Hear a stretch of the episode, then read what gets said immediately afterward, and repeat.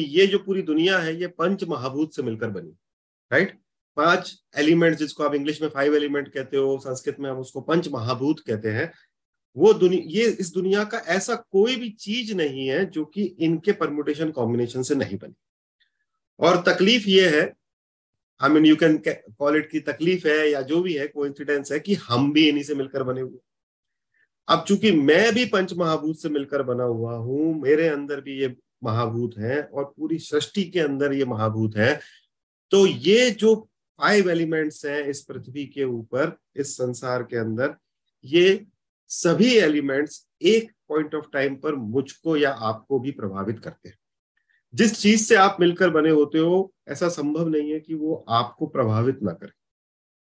तो चूँकि ये हमारे अंदर है, जैसे कि पंच महाभूत कौन से हुए? पृथ्वी तत्व हुआ। पृथ्वी तत्व के कारण आज आप अपनी सीट पर बैठे हुए हो, मैं अपनी सीट पर बैठा हुआ हूँ। जल तत्व है, विज्ञान बोलता है कि हमारे अंदर पिछहत्तर प्रतिशत से ज़्यादा पानी है। अग्नि है, जिसकी वजह से हम चलते फिरते हैं, हमें भूख लगती है, हमें हमें गुस्सा आता है, हम बोलते हैं, देखते हैं तो अग्नि तत्व हो गया। वायु तत्व है, सबको पता है कि अगर जब तक हमारी सांस चलेगी, वो जो डायलॉग था, शोले पिक्चर का कि जब तक तेरे पैर चलेंगे, तब तक उसकी सांस चलेगी राइट सो वायु तत्व है हमारे अंदर तो हम जब तक सांस लेंगे, तब तक हम चलेंगे।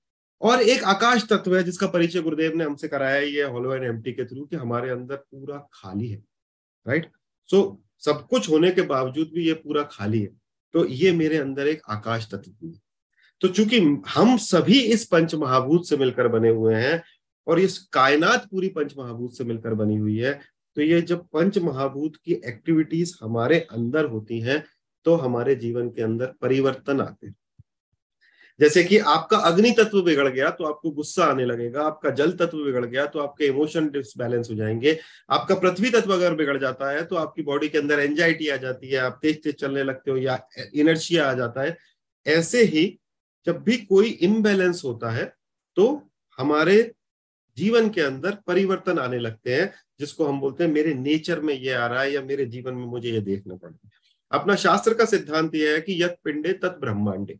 मतलब जैसा पिंड है, वैसा ही आपको ब्रह्मांड दिखेगा। यानी कि मेरे अंदर जो चल रहा है, वो ही मेरे को दिखेगा। दैट मीन्स अगर मैं अपने अंदर होने वाली गतिविधियों को सुधार लू तो मेरे बाहर होने वाली गतिविधियाँ सुधर नाउ द प्रॉब्लम इज़ कि ये जो पंच महाभूत हैं, इनको प्रभु ने इन नौ ग्रहों को डिस्ट्रीब्यूट कर रखा है। तो ये जो पाँच एलिमेंट जिससे मिलकर ये पूरी कायनात बनती है, इनका प्रभार या फिर इनकी इनका इनका जो ऑडियो कॉल इट इनकी अथॉरिटी जो है, वो इन नौ ग्रहों के पास में है।